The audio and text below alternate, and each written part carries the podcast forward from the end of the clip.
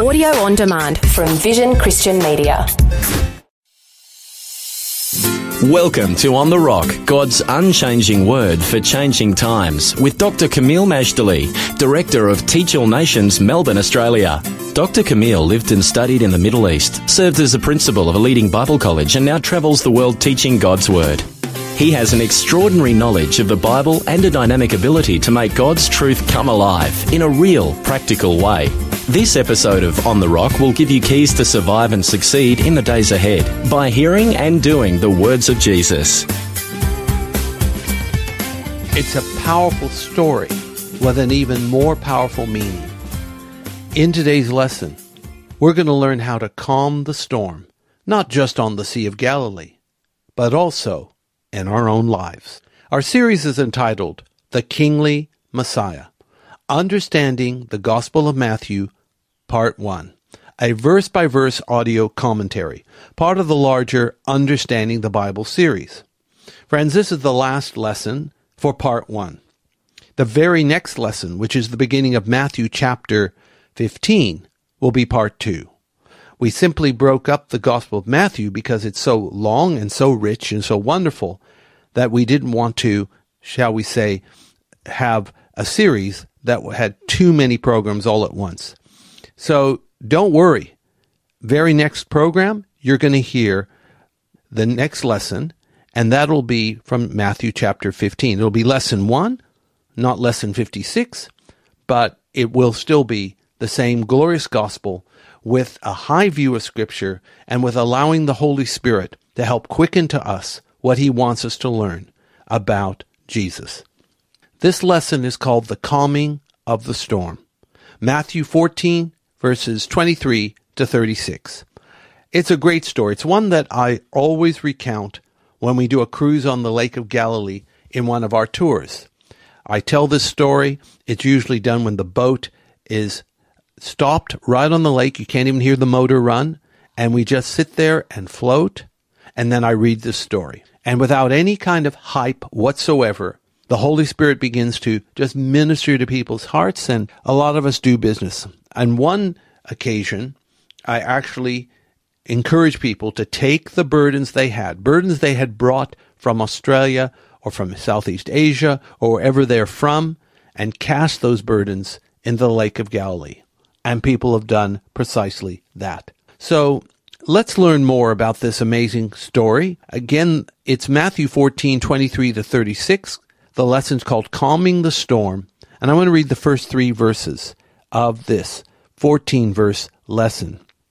It says, And when he had sent the multitudes away, he went up into a mountain apart to pray. And when the evening was come, he was there alone. But the ship was now in the midst of the sea, tossed with waves, for the wind was contrary. And in the fourth watch of the night, Jesus went unto them, walking on the sea. We'll stop right there. You not only have in these verses a major problem, certainly beyond the control of any earthly person, any potentate, any government. This is the call of nature. And the call of nature means that nature is going to wreak havoc unless something is done. But who can control nature? We're going to learn that one can control nature, the very one that created nature to begin with. And of course, that's Almighty God Himself. Jesus says, I and the Father are one. And as I often share, if you want to know what God is like, just look at Jesus. Whatever God would think, say, or do in a given situation, that's what Jesus does. The mirror image, undeniable. Jesus, Son of God, reflects the image of God better than anybody else could ever possibly do. So Jesus has authority, as we're going to discover, over the elements of nature. And because he has all authority in heaven and earth, that's why we are able to go preach the gospel and to do so authoritatively with the authority that he himself has. So Jesus, after feeding the 5,000, goes to the place to pray. His disciples are on the boat going somewhere else. They are now caught in the midst of a storm and it's nighttime. So it, it makes it even more perilous because they can't even see properly due to the storm. And it's pretty late in the night when they finally catch sight of Jesus. So they're not only terrified, but they're also tired as well. And they're really disturbed to see Jesus coming. They don't recognize him. They think it's a ghost. They think ghosts come there to haunt them. But no, it is Jesus. And he very much affirms his presence. Peter then, being impetuous, but a good man, wants to venture out on the water, and he does. And then, after a point, he starts sinking in the water. Jesus rescues him. Jesus gets in the boat, rebukes the wind.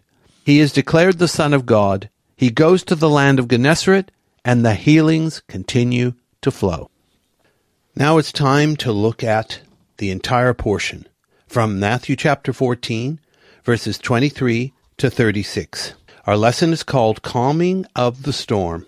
And again, the reference is Matthew 14, 23 to 36.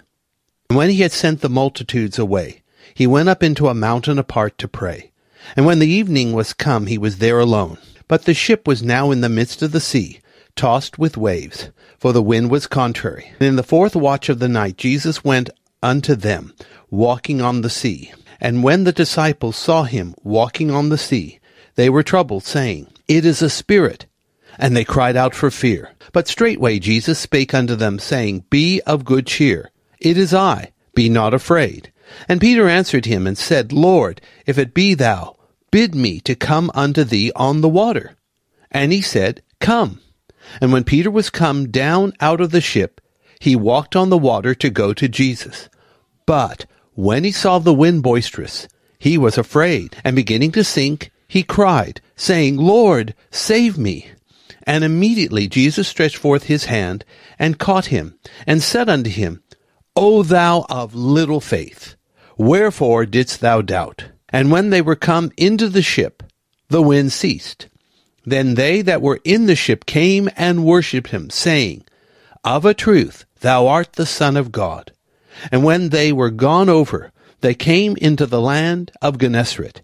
And when the men of that place had knowledge of him, they sent out into all that country round about, and brought unto him all that were diseased, and besought him that they might only touch the hem of his garment, and as many as touched were made perfectly whole. Our reading is from Matthew chapter 14 verses 23 to 36, and our lesson is called Calming the Storm. Friend, whether it's a storm on a lake, the ocean, or in one's own heart, the solution is always the same. Jesus Christ is the Prince of Peace, and He provides a peace that is so big, so powerful, overriding every kind of turmoil that life can dish out and it is so priceless. You could never pay for it. It's beyond calculation. And he tells us as such in John 14, verse 27. He says, Peace I leave with you. My peace I give unto you, not as the world gives, give I unto you. Let not your heart be troubled, neither let it be afraid. That's John 14, 27. Bear in mind that God's peace is different to man's because God's peace is permanent. Man's is temporary. God gives peace in full. Man only gives peace in part. God gives peace freely. With human peace, there can be a price, often. So Jesus, the Prince of Peace, knows how to calm every storm in life, whether it's external or internal. First of all, Let's begin with Matthew 14:23. It's time to pray. The disciples are in the ship. The multitudes have been fed and now are going away. Jesus has just performed one of his most impressive miracles, the feeding of 5,000. 5,000 men, that is, not counting the others, the women and the children. Now that it was over, it's time to pray. He does this at night on the mountaintop. It says in verse 24 of Matthew 14, tossed with waves. Back to the disciples. They're in the ship. It's the middle of the lake. There's a storm with a strong wind. This was not expected, and it's troubling them greatly. But then it goes on hour after hour after hour through the middle of the night. What are they going to do? And, you know, it's not getting any better. In fact, the storm is getting worse. So they probably would be tempted to go desperate and scream out with fear. Well, they do scream out, but not because of the waves, but because of who's coming to rescue them. In Matthew 14, 25, it tells us, most likely in the period from 3 to 6 a.m., because it's called the fourth watch of the night, 3 to 6 a.m. That means they were out on the lake all night. While sailing at night may have been possible, because, for example, in Luke 5, it says that they, the disciples as fishermen, toiled all night and caught nothing. So being out on the ship at night wasn't the issue. The issue was it was troublesome to be out at night during a strong storm because you can't see anything. And what you can't see makes you very, very nervous indeed. At this fourth watch of the night, Jesus came to them walking on the water. Always remember, God promises to be with us in trouble. We who have obeyed his call, accepted his gospel, following him with a whole heart. Yes, it says that in Psalm 91 verse 15. I will be with them in trouble. I will deliver them and honor them. And now this wonderful promise from Psalm 91 verse 15 is coming to pass. God says, I will be with you in trouble. That's why Jesus is coming to his disciples. He wants to be with them in trouble, and he wants to deliver them and bless them and honor them. Therefore, Jesus comes on the water, walking towards them, but when the disciples saw him, they were not comforted. In fact, they thought they had seen a ghost, and they screamed out in terror. But the good news is Matthew 14:27, immediately Jesus, still on the water, says to them, Be of good cheer. It is I. Be not afraid.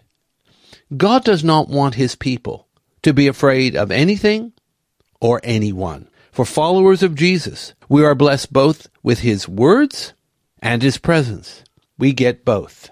And that's the double portion. So after duly recognizing that it is Jesus, Peter, being Peter, wants to step out of his comfort zone.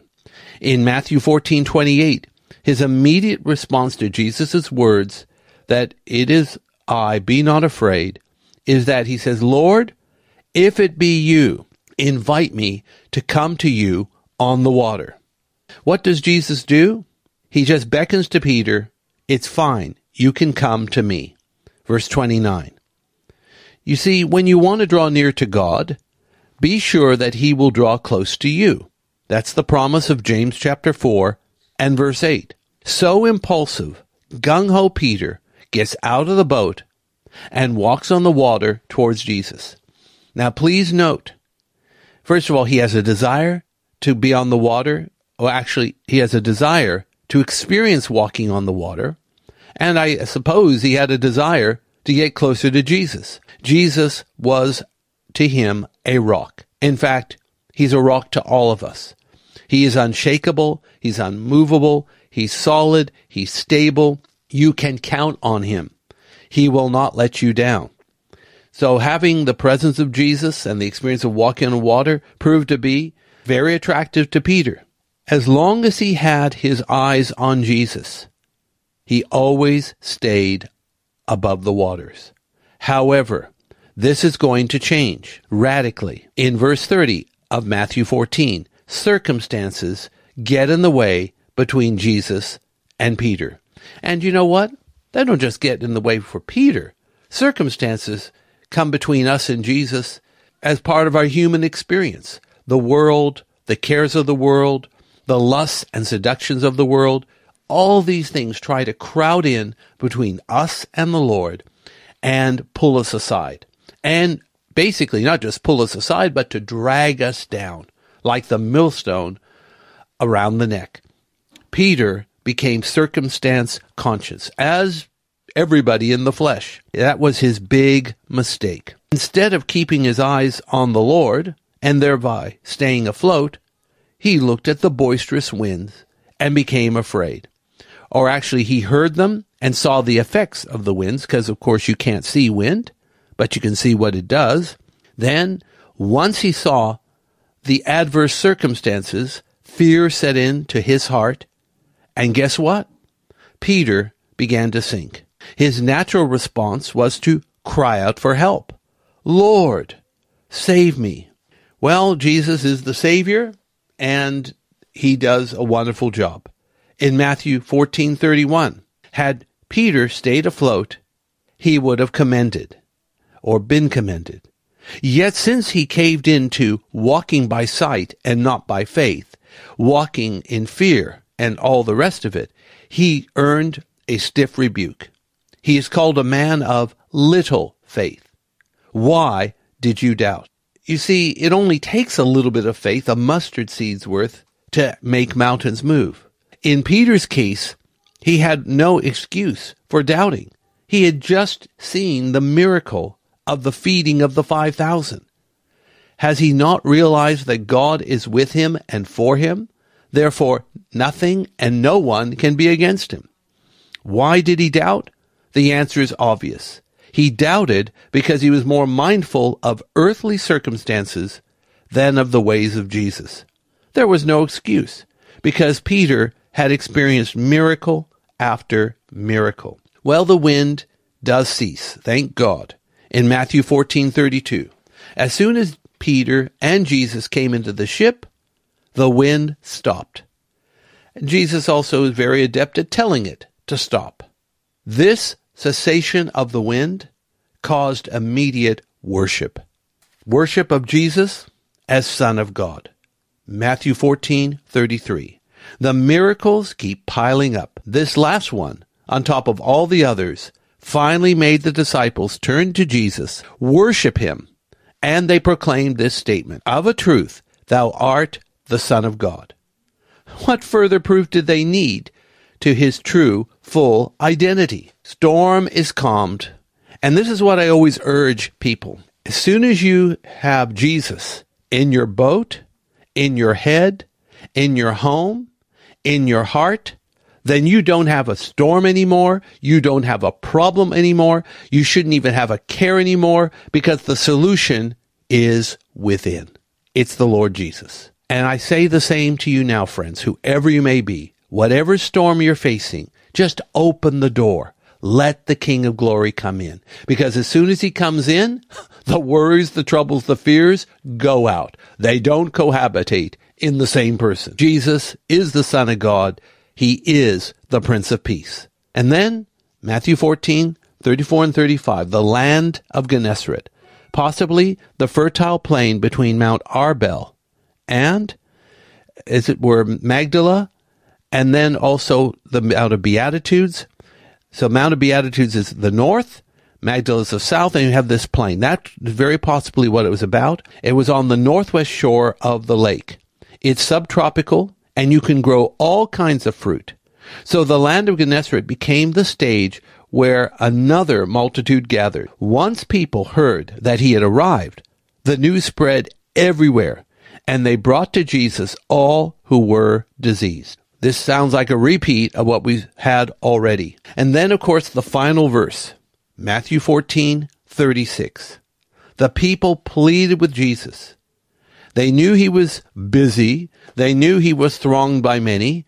They didn't expect to have a personal audience, a deep and meaningful one-on-one with the master. That, that's impossible. They might not even get personal attention to have his hand laid on them.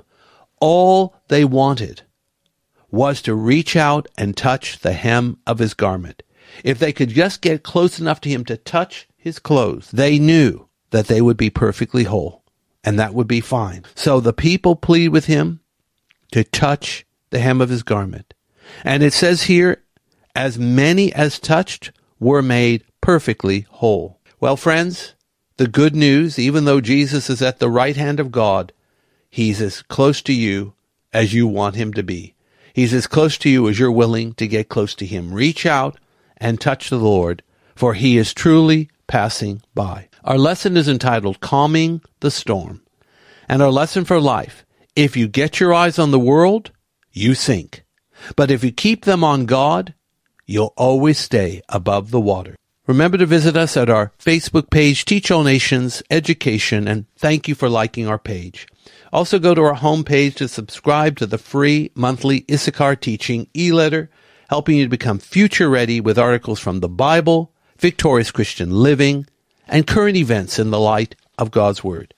Let's pray. Father, we thank you for calming the storm on the Sea of Galilee and also calming the storms of our heart. And for all that are hearing this prayer, may they reach out to Jesus right now. And I speak peace. I speak blessing. I speak deliverance. I speak every good and perfect gift upon them through Jesus' mighty name. Amen. Today's On the Rock was brought to you by Teach All Nations. If you would like more information about this ministry, to download podcasts, view our online store, attend special events, sign up for our teaching newsletter, make a donation to support this ministry, or to invite Dr. Kameel to speak, log on to www.tan.org.au or write to us at Post Office Box 493, Mount Waverley 3149. Thanks for taking time to listen to this audio on demand from Vision Christian Media. To find out more about us, go to vision.org.au.